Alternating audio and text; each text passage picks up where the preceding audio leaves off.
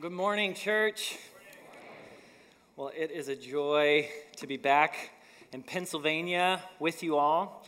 Um, I'm, not, I'm not really, or I'm not originally from Pennsylvania, but coming back really does feel like home, and this church is a big reason why it feels that way. So I'm so grateful for you all and grateful for the way that you guys cared for Happy and I. So we were just away at the pastors, Sovereign Grace Pastors College. I got my shirt on today to be a little official. And um, that's a 10, 10 month training program. You guys sent us. Thank you for doing so. Um, and you cared for us so well throughout our time there. We received encouraging notes and emails. We know that you all were, were praying for us. Some folks came out to visit us, would send surprise gifts our way just to show us that you remembered we were there and uh, you were supporting us and you cared for us. So thank you so much. And, um, and we were cared for so well there as well. So our, our the church there in Louisville, Sovereign Grace Church of Louisville, is just a fantastic church. They showed us such hospitality and warmth, even though they were hampered in a lot of ways because of the craziness that this past year has been. They did so, and the staff at the Pastor's College. It was just a great year. We grew relationally with with many people. The, the classes were fantastic. Four of the pastors from here came out to teach. So um, you guys have gotten to receive a lot of the instruction that, that we did there. Um, it was just a wonderful year. God met all three of us my wife, Happy, Anna, and I.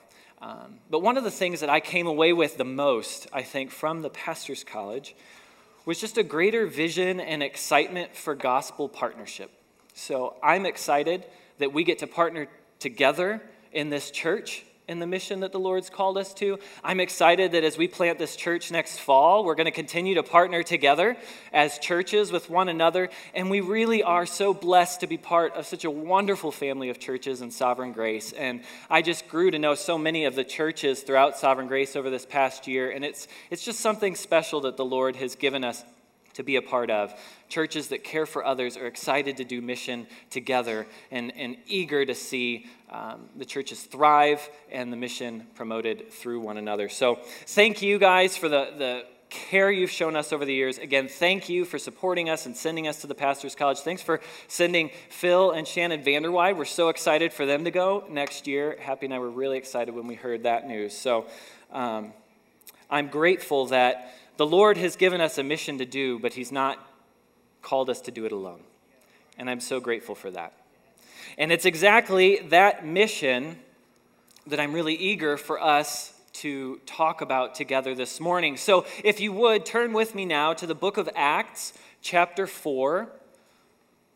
We're going to be reading verses 1 through 22. And to give you a little bit of a background, the book of Acts was written by Luke the physician. He wrote the gospel of Luke as well. He was a close companion of Paul's, and he wrote this letter to encourage and strengthen the saints as they sought to walk out the gospel mission. And this particular passage, chapter 4, follows chapter 3, where Peter and John had entered the temple and they healed a man lame from birth. And then Peter proceeded to preach and proclaim the good news of salvation hope through the resurrection of Jesus Christ. So our passage here picks up following that event. We have this healing, Peter preaching, and now we get to see what follows that moment.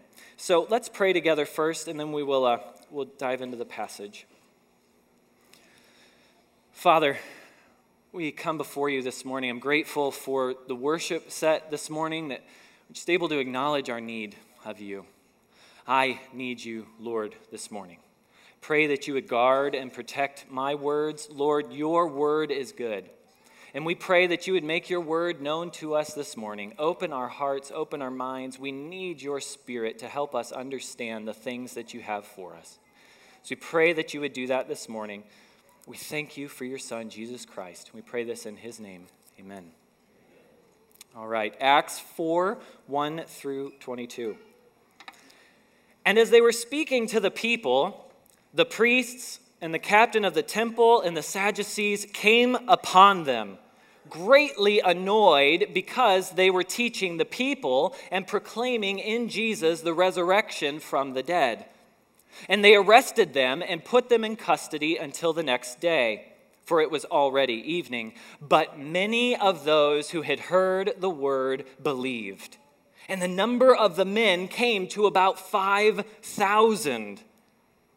On the next day, their rulers and elders and scribes gathered together in Jerusalem with Annas the high priest, and Caiaphas, and John, and Alexander, and all who were of the high priestly family. And when they had set them in the midst, they inquired, By what power or by what name did you do this? Then Peter, filled with the Holy Spirit, said to them, Rulers of the people and elders, if we're being examined today concerning a good deed done to a crippled man, by what means this man has been healed, let it be known to all of you and to all the people of Israel that by the name of Jesus Christ of Nazareth, whom you crucified, whom God raised from the dead, by him this man is standing before you well.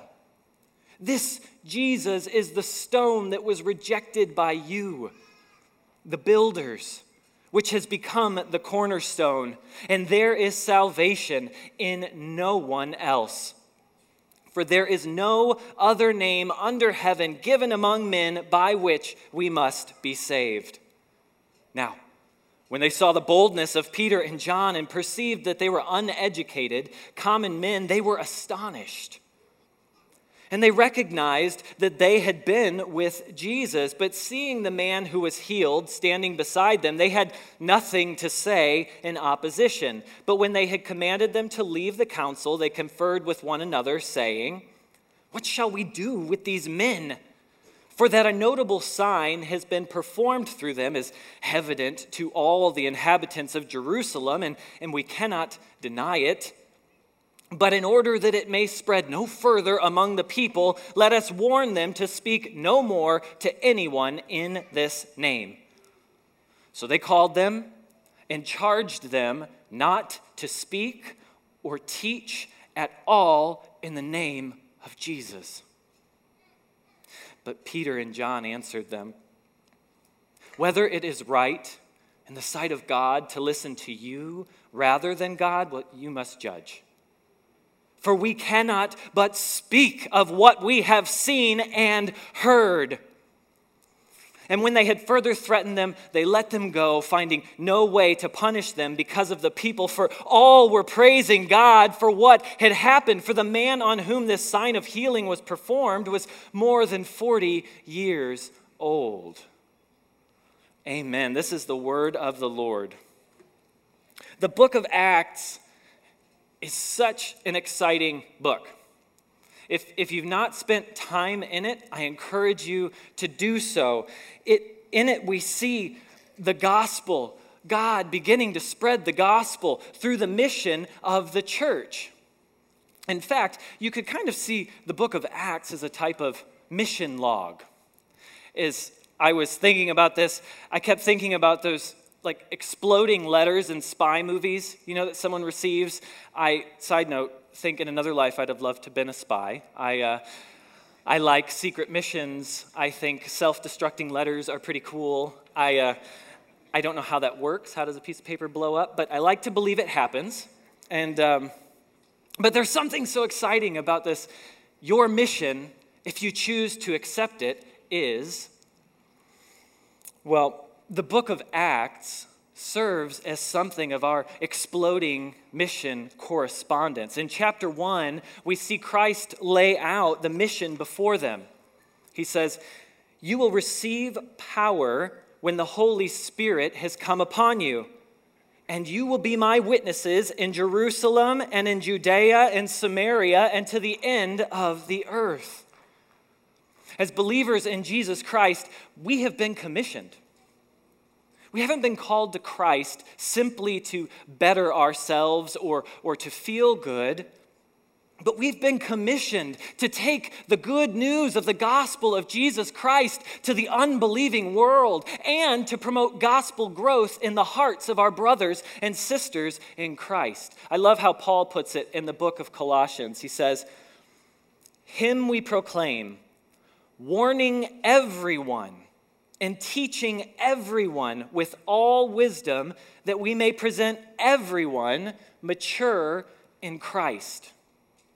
This is Peter's mission here in Acts. This is why he's talking about the things he's talking about. And this is our mission together as a church. This is why we have men's and women's meetings. This is why we have Promise Kingdom and, and youth camp. This is why we do the bridge course and second Sundays. This is why we send missions trips and why we plant churches. But we all know missions are often hard and they're fraught with struggles. And our passage this morning makes that clear. While we dream of opening our mouths and proclaiming the gospel and just everyone responding with immediate joy and faith, we know from personal experience and from the word that that's not always the case. And that can cause us to fear. But we shouldn't be frightened and we shouldn't shrink back because not only has this mission been given, but the mission will be accomplished. And that's what the book of Acts is all about. All throughout the book, we're given status reports by Luke. It's these little check in points, and he keeps saying, And the word of God grew and it spread, and the word of God grew and it spread. He wrote it to encourage these believers in hard and trying times, knowing that the gospel was advancing. And he did this by reminding them of this truth that nothing can stop the advancement of the gospel. Nothing. Nothing can stop the advancement of the gospel. And it's this truth that our passage highlights for us this morning. So we're going to look at three aspects of the gospel together this morning that I pray will bolster our faith as we seek to minister in a fallen world as well. So we'll see that the gospel it's unstoppable, it's authoritative, and it's effective. So first, the gospel's unstoppable. So starting in verse 1, we wonder, okay, Peter and John just healed this lame man, preached. Now what's going to happen? Well, we see that the, uh, the rulers of the temple, they weren't too happy about it. and so we are told that the priests, the captain of the temple, and the Sadducees, they came upon them. This is, this is coming upon in force. These are, these are powerful men. So, so let's get a little mission debrief. Who are these guys that we're talking about? Well, the captain of the temple, he was a priest, second only to the high priest. He had charge of the temple guard, and he had the authority to arrest. The Sadducees, they were a wealthy Jewish group made up of mostly lay nobility. It was from the Sadducees that the high priest came, so there's a lot of connection there.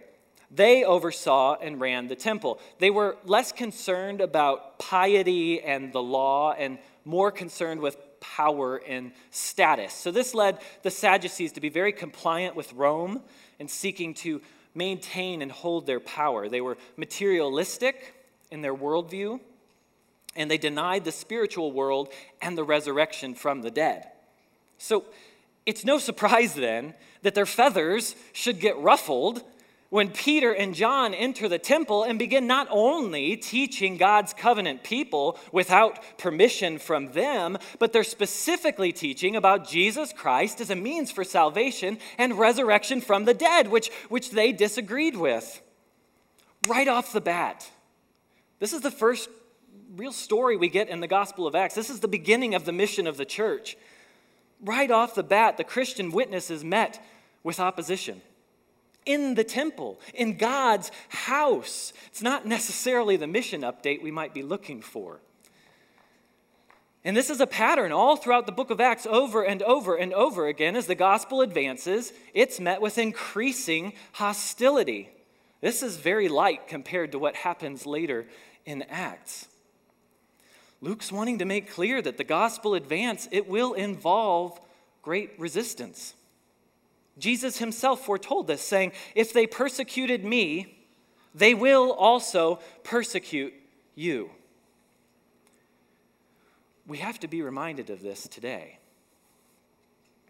However, while Luke is intending to acknowledge the reality of persecution, his greater aim is to show, as we said, that nothing can stop the spread of the gospel. His aim was to comfort these believers, not to frighten them, Verse 4 But many of those who had heard the word believed, and the number of men came to about 5,000. Here you have this, this powerful group of men, greatly bothered by the teachings of the disciples. They're seeking to wield their power, but try as they might. Nothing could stop this message from going forward. In fact, their efforts to stop it only gave it further opportunity to grow. They were up against something so much bigger than what they knew. Luke consistently throughout Acts highlights the power of the word, the power of the message of Jesus Christ. 5,000 people did not believe because of Peter. 5,000 people did not believe because of eloquence or healing. 5,000 people won't believe because we have the right worship team or the right building. 5,000 people believe because the Word of God was proclaimed. The Word of God is indeed the decisive factor in the mission. It's the thing that grows and spreads and moves. It's not us. Imagine it as a force that's been released. The Word of God is living and active. This Word, the Word of truth, the gospel, as Paul describes in Colossians, isn't just a message. These aren't just words on a page. This isn't just an idea that somebody had in their heads. This is truth with a capital T. And the truth can't be stopped, it can't be contained, and these guys weren't going to keep it down.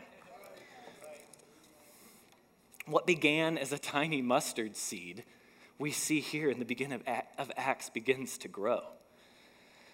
And we stand as people who've received this very message. In fact, we've only seen the truth of this passage, the unstoppable nature of the gospel, we've only seen it validated over the past 2,000 years. Despite two millennia of opposition, there's currently 2.4 billion people on this earth who identify themselves as followers of Christ. Now, whether or not those are all sincere, only the Lord knows, but that is a huge number. And that doesn't even account for the past 2,000 years of believers. And all of it came from here a small band of faithful followers who trusted the Lord to speak even when it was hard. Peter and John couldn't have imagined what the globe would look like two centuries later. These few temple officials, standing in their strength, they're nothing. They stand not against Peter and John, they stand against God and His Word. When people oppose us, when things oppose us, when, when situations work against us, it's, it's not opposing us, but God Himself. These men stand in futility. Imagine someone trying to stand up against a tidal wave and it's growing and it's swelling. You could stand there and sure, maybe you're going to make it when little mist starts to hit you or a few droplets of water, but as soon as that wave comes down, you don't stand a chance. And this should give us great hope as we seek to be faithful with the gospel message that we have been entrusted with. It gives me hope, strengthens me as I stand here this morning, strengthens me as I think about this church plant next fall. It just takes a massive weight off of our shoulders.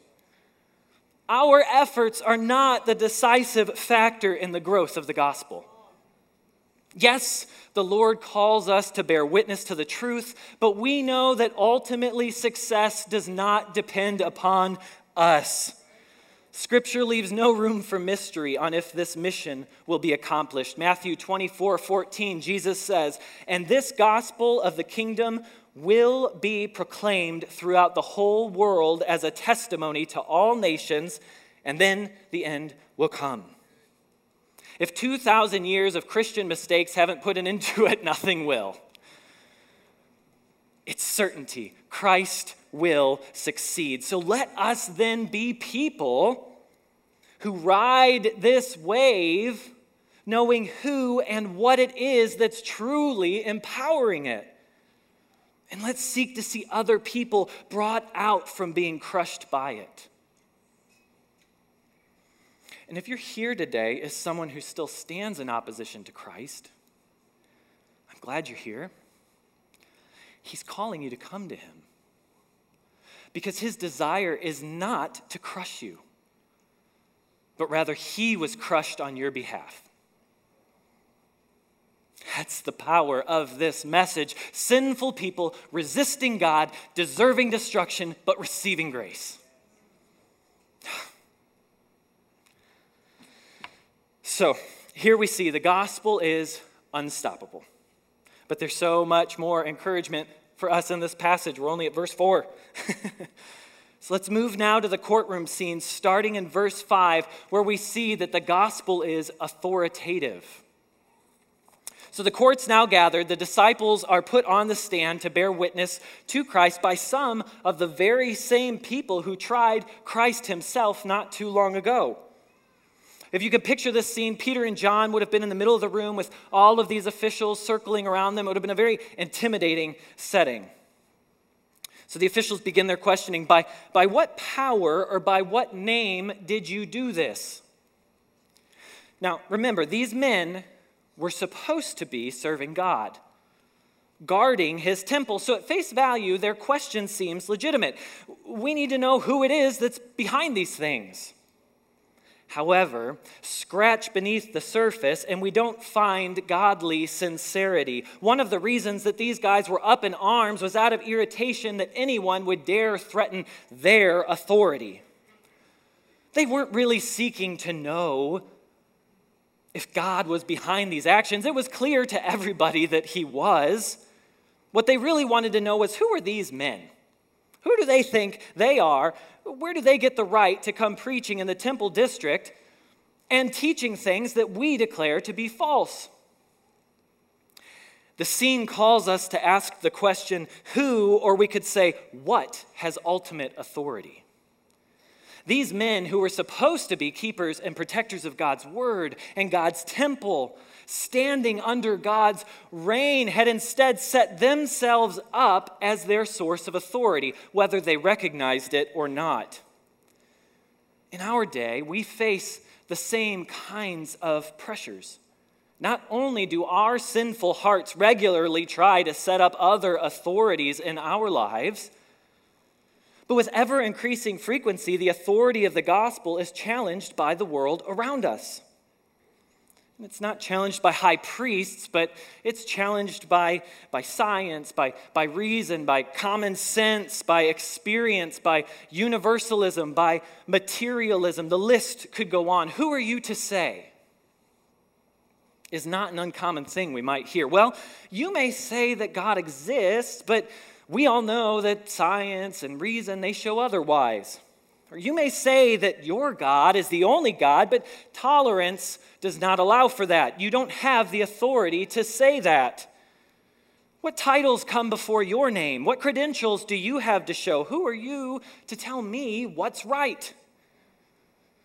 these rulers are essentially saying this message that you're speaking doesn't line up with my understanding of reality, and I don't like it.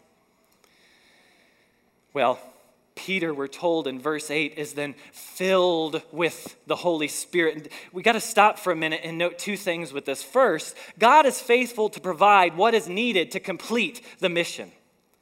In preparing the disciples for the persecution to come, Jesus says in Luke 12, and when they bring you before the synagogues and the rulers and the authorities, sound familiar? Do not be anxious about how you should defend yourself or, or what you should say, for the Holy Spirit will teach you in that very hour what you ought to say. Jesus makes good on his promises. Peter's now in this situation. He's called on to defend himself, but he doesn't do so alone, but rather he stands in the power of the Holy Spirit. And that same spirit of power strengthens us today in our witness. What does that mean? Well, it means we don't have to fear. God will provide what is needed for us to bear witness to Himself as He works through us. And the second thing this tells us is that Peter is on the side of God. So we know that what's about to come is from God and it bears the very weight of God. So, so how does Peter respond to this questioning then? By what right does he feel that he's able to speak the way that he does? Well, Peter doesn't appeal to himself. He doesn't appeal to his position among the community of the growing believers. He doesn't appeal to his Jewish background or, or even to his relationship and his friendship with Jesus Christ. What he appeals to is Jesus Christ himself. Verse 10 Let it be known to all of you and to all the people of Israel that by the name of Jesus Christ of Nazareth, whom you crucified, whom God raised from the dead, by him this man is standing before you well. Peter pulls no punches here, but neither is he attacking. All that Peter's doing is answering their question By what power by what authority do I do this? I do this by the only power and by the only authority that exists. This power is Jesus Christ, whom you killed, yet this Jesus did not remain in the grave. The power that the rulers thought they had was shown as counterfeit in the face of the risen Christ. And not only was Christ risen from the dead, but he proceeded to heal and do the very works that he was doing on earth, but now he's doing it through all of his disciples. These are strong but faithful words that Peter speaks, words that would have been very offensive to these men, but words that they needed to hear for the salvation of their souls. We must be faithful to speak the truth likewise, even in the face of fear and possible offense. You may have heard the term seeker sensitive movements within the church. These are movements that seek to scrub anything potentially offensive or off putting from Christianity. Messages that seek to present the truths of the Bible with a big disclaimer that says, I'm really sorry I have to say this, but. That's not the Christianity that we see pictured here in Acts. Peter is not sorry for the truth, and he knows that the truth is the most glorious thing that he could be sharing. I'm not saying that we don't be winsome or, or we don't tailor the message to the hearers or, or we don't speak truth in love, but we seek to make the message understandable, not palatable. If we're not careful, slowly over time, cultural appeasement, earthly wisdom, they become our sources of authority. And in seeking to make the message palatable, we lose the message altogether. Hear this right up from a website for progressive Christianity. We affirm that the teachings of Jesus provide but one of many ways to experience the sacredness and oneness of life and that we can draw from diverse sources of wisdom in our spiritual journey. This is tragic. This is not what Peter is teaching here. Peter declares in verse 12 that salvation is found in no one else and that there is no other name under heaven by which we must be saved. Jesus isn't just one way, He is the way. Peter's authority to preach comes from the message itself, it comes from Jesus Christ. We can speak it because it's true and because Christ has called us to proclaim it. When commissioning the disciples, Jesus said, All authority in heaven and on earth has been given to me. There's no other gospel.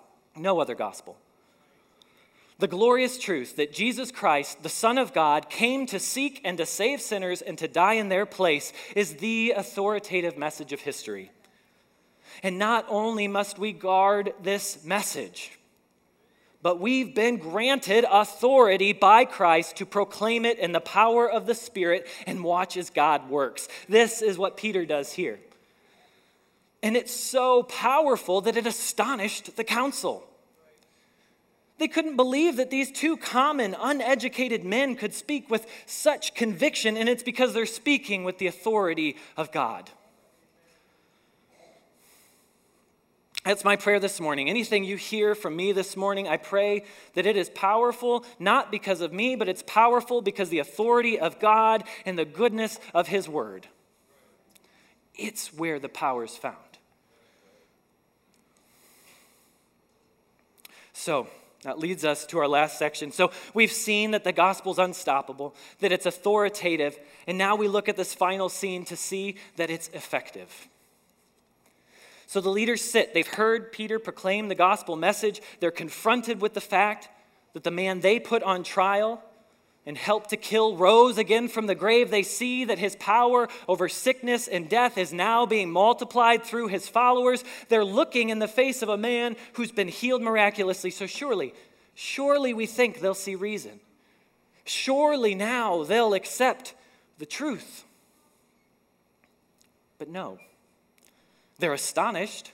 They have nothing to say in response. They can't act as if this man's not healed, he's not fake news but they resist. Rather than repent and believe, they release the apostles but seek to silence their message. So we look at this and we think, well, it doesn't seem to have been too effective in my book. Well, we look at the scene as the trial of Peter and John, but in reality, it's the trial of the council. Their hearts are put on display. They think that they're calling Peter and John to account, but in reality, they are being called into account. This is what happens when the gospel message is proclaimed. This is what happens when we read our Bibles, when we sit under the preaching of God's word. The gospel message demands a response. These men weren't being told about what the apostles had for dinner last night. They were being powerfully presented with the reality of Jesus Christ. They were experiencing the Word of God, and as we're told in Scripture, the Word of God does not return void. It can be so easy for us to become discouraged in our proclamation of the gospel when we don't see the results that we, we wished or we hoped that we would have seen. However, we have to remember that the outcome of the proclamation of Jesus Christ is not that every single person who hears will be saved, but rather that God would be glorified. Indeed, we see here in this courtroom scene that he has been. The word did not fail. The word was still effective. The word still exposed the hearts of these men. God, in his infinite wisdom, and goodness has determined that to some, the message of the gospel would be a fragrance unto death. It would be an offense. It would serve as further testimony against the sinfulness of men's hearts and further condemnation for men on the day of Christ. But God still gets the glory when men reject him. I like how John Piper puts it. God means for the world to see him as glorious, both in his mercy and in his wrath. It's not as though God is glorious when he shows mercy and inglorious when he shows wrath and judgment, but his wrath and his mercy are glorious. They're perfectly just, perfectly proportioned, and perfectly expressed. This is weighty should make us weep and it should make us praise because apart from the undeserved grace of God, we all would experience the crushing judgment of the gospel message and continue to reject it. We would all be just like these men. If these men, many of whom had seen Christ in person, they saw this miracle, they heard from the apostles themselves, and they didn't accept the word of Christ, then should we be surprised when people reject the message from us. It's a miracle that we've even received it. We can't measure the effectiveness of the gospel by responsiveness and numbers of conversions. Yes, we should expect people to be saved. Yes, we might examine our practices if they seem to lack fruit, but ultimately, salvation is in the Lord's hands. And no matter what the outcome is, the word must still be proclaimed. However, we also rejoice in the truth that many will be saved, including those who seem to resist at first. I won't be surprised if I meet some of these men in heaven someday. We are told in the Word that the number of believers, the numbers of the descendant of Abraham, are going to be as many as the sand on the sea and the stars in the sky. We're told that the harvest is plentiful. So, to many who hear, the gospel will be a fragrance of life. The Lord has ordained that many would come to faith. And we see that here in this passage. While the council resisted, verse 23 tells us of the people's response for all were praising God for what had happened. This is why we get the joy of hearing such incredible testimonies as that of Maggie Fitzpatrick, who shared a few weeks ago. Thank you, Maggie, for that. It's why we get to witness baptisms like Aaron and Megan Casella, Rachel Kuz, and Alex Martin, and it's why we're all sitting here today. And it's the power of this message that affects our hearts and motivates men such as Peter to say, whether it's right in the sight of God to listen to you rather than God, you must judge. For we cannot but speak of what we've seen and what we've heard. We cannot but speak of what the Lord has done in our lives. This is the gospel at work in Peter's heart, and it's beautiful. It's the response of faith. Peter knew when confronted by this unstoppable, authoritative truth, he had no other option but to proclaim it. And remember, this Peter, he was not a confident man in himself. This should give us a lot of hope.